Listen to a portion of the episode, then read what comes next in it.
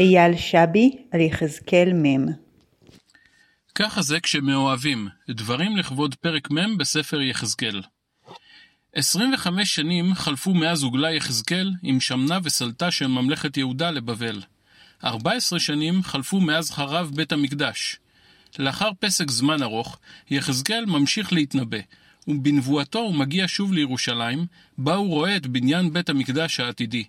ויחזקאל, כמו יחזקאל, מפרט ומדקדק ומודד כל שער, כל חצר, כל אולם. מה עומד מאחורי כל הדקדקנות הזאת? ממה היא נובעת? תוך כדי כתיבת שורות אלו, הבנתי. הנביא מאוהב. המטוס המופיע, המופיע בראש המאמר שלי, אה, שמופיע היום באתר, תוכנן להיות מפציץ בין יבשתי, הטס במהירות הגבוהה פי שלושה ממהירות הקול.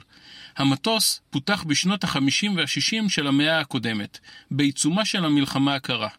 לטעמי, כמהנדס אווירונאוטי, המטוס הוא יצירת מופת הנדסית, ואינני חושש להודות כי אני מאוהב בו. רכשתי שפע ספרים המתארים את האתגרים ההנדסיים שאיתם התעמתו מהנדסי החברה ואת הפתרונות היצירתיים שלהם.